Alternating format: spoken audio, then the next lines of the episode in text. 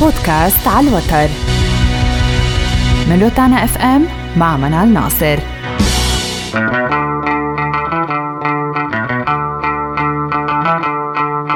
ال house أحد أشهر الأنماط الموسيقية المستخدمة في نوادي الرقص من قبل موزعي الموسيقى. النمط الإيقاعي المستخدم في ال house غالبا ما يكون منتظما ومقسما إلى مجموعات رباعية. دون أي بداية ونهاية واضحة جدا. البدايات في موسيقى الهاوس غالبا ما تبدأ بإيقاع بسيط أو نغم بسيط يتعقد كلما تبعت الاستماع. ومن ثم يتبسط مجددا في النهاية. هذا يعتبر مثاليا لموزعي الموسيقى سواء في إنشاء طبقات متعددة من النغمات أو الدمج بين المقاطع الموسيقية.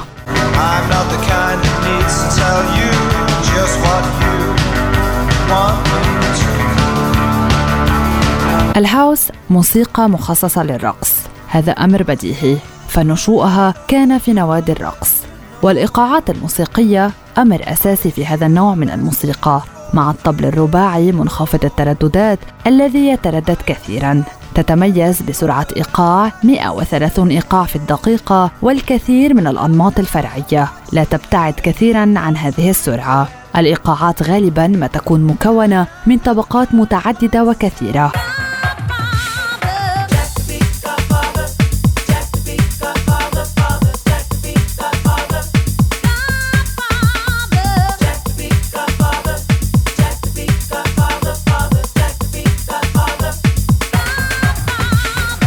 الهاوس الكلاسيكية تركز على الترددات المنخفضة والعميقة بالنسبة لموسيقى الأورغان. في نهاية الثمانينات وبداية التسعينات بدأت اللوحات الموسيقية وبيئات التأليف الموسيقي تأتي بضبط مسبق باسم هاوس أورغان لتوفير الصوت منخفض التردد الخاص بهذا النوع من الموسيقى. الإيقاعات غالبا ما تكون عبارة عن مجموعة تتصاعد وتتنازل ومن المعتاد إعطاء دفعة إضافية بين تلك المجموعات للحصول على انتقالات ديناميكية بينها.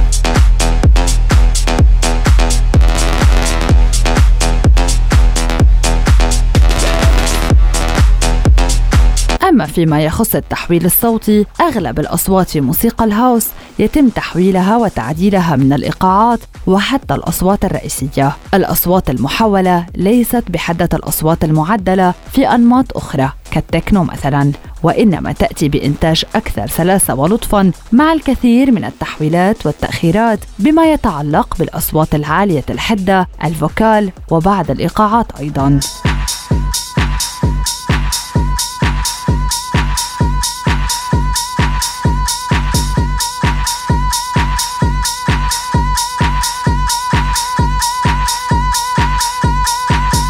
أما فيما يخص إنتاج موسيقى الهاوس تستخدم عادة الصوت منخفض الترددات بشكل مكثف مع بعض العناصر الصوتية التي تتنوع بين الترددات العالية والمتوسطة مع استخدام متفرق للطبول النحاسية في المسارات المتكررة مع بعض الأصوات الأخرى الارتدادية.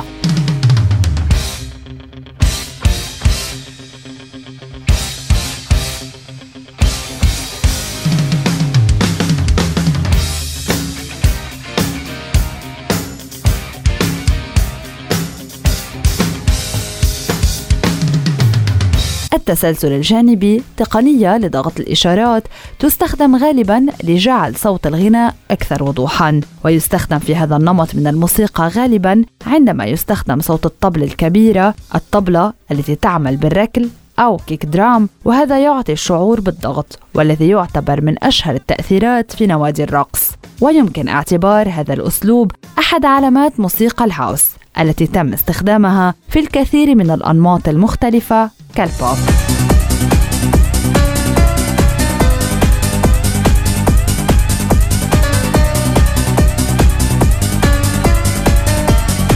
ال house هو نمط من موسيقى الرقص الإلكترونية التي نشأت تحديدا في مدينة شيكاغو في منتصف الثمانينات. فهو يجمع بين الديسكو والموسيقى الأوروبية وروح السبعينيات والإيقاعات محلية الصنع التي أنشأها منسقو دي جي على آلات الطبول وأجهزة المزج. وتتميز موسيقى الهاوس وأنواعها الفرعية العديدة بنبض ثابت حيث يتم عزفها حوالي 120 نبضة في الدقيقة.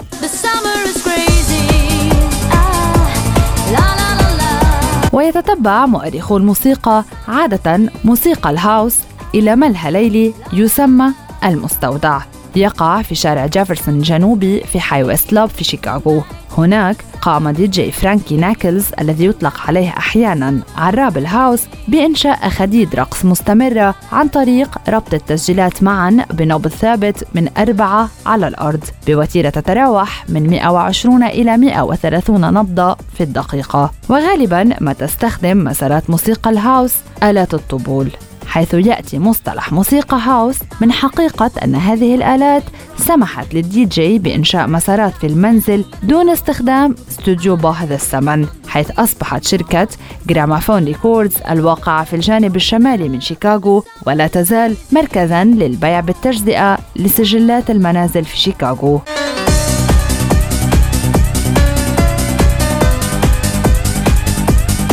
وانتشرت موسيقى الهاوس بسرعة. خارج شيكاغو وإلينوي ولم يمضي وقت طويل حتى دفعت دقاتها النابضة الحماقات في لندن وتشافلد وجزيرة إبيزا الإسبانية كما ألهمت نوعا وثيق الصلة يسمى ديترويت تكنو.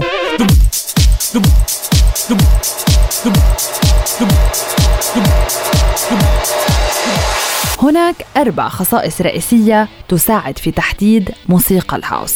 أولاً ضربات دافعة وثابتة وتشتهر هذه الموسيقى بنبضات طبل الركلة أربعة على أربعة مرة على الأرض. كما تساعد أنماط هاي هات الرائعة والتصفيقات اليدوية على إضافة لمسة غير تقليدية على الموسيقى. I wake up every day is a daydream. Everything in my life ain't what it seems. I wake up just to go back to sleep.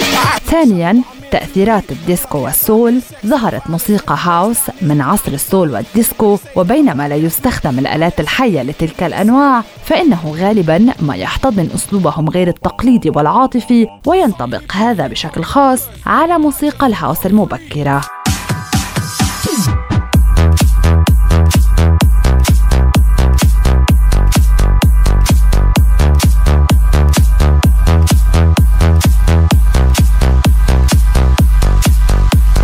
ثالثا إيقاع الرقص. تقع جميع موسيقى الهاوس تقريبا بين 120 و 130 نبضة في الدقيقة مما يجعل من السهل الرقص عليها. وهذا يشمل موسيقى شيكاغو هاوس ولكن أيضا الأساليب ذات الصلة مثل الهاوس العميق والهاوس الكهربائي والهاوس اللاتيني والهاوس غير التقليدي والهاوس الاستوائي والهاوس التدريجي.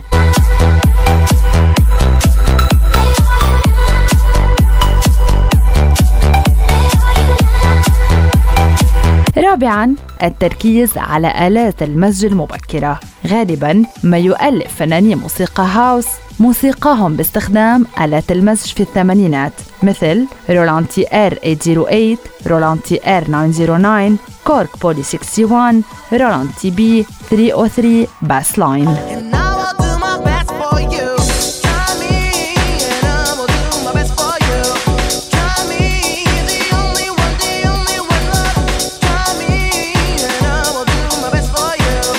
فباختصار منذ ظهور موسيقى ال house بشيكاغو في الثمانينات أصبحت ظاهرة عالمية وقد ظهرت موسيقى ال house حين كان روادها مجموعة من دي جي الأمريكيين السود الذين نشأوا في الديسكو. وموسيقى hip hop وكانوا حريصين على المزج الناشئ من علامات تجارية مثل رولاند وكورغ ودي جي لموسيقى house المبكرة رون هاردي وفرانكي ناكلز وسيد لي وجيسي ساندرز. كما برز سكان نيويورك مثل لاري ليفن بشكل بارز في موسيقى ال house المبكرة.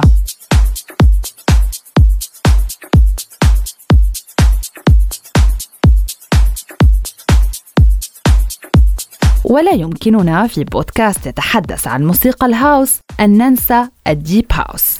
موسيقى deep house هي نوع موسيقي إلكتروني مشتق من موسيقى ال house في شيكاغو تجمع مسارات deep house بين إيقاع توقيع موسيقى ال house التقليدي النابض بأربعة على الأرض مع التناغمات وخطوط ال bass المستوحاة من موسيقى الجاز وال funk. ومقارنة بموسيقى ال house القياسية من المرجح أيضا أن تتميز deep house بالأغاني.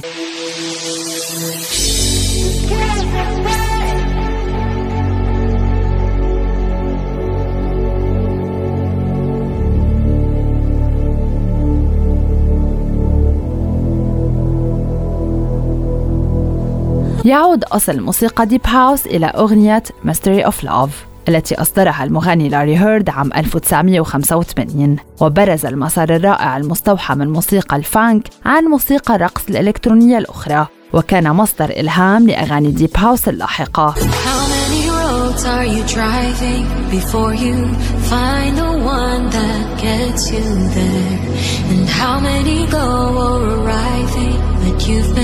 Going nowhere? بينما قام فناني deep house الأصليين بتسجيل أغانيهم على السجلات كما يقوم منتجو موسيقى deep house الناشئة الآن بنشر المسارات بشكل روتيني على قوائم التشغيل المتدفقة عبر الإنترنت واستمروا في تطوير هذا النوع مع دخوله العقد الرابع من وجوده. بودكاست على الوتر. من روتانا اف ام مع منال ناصر.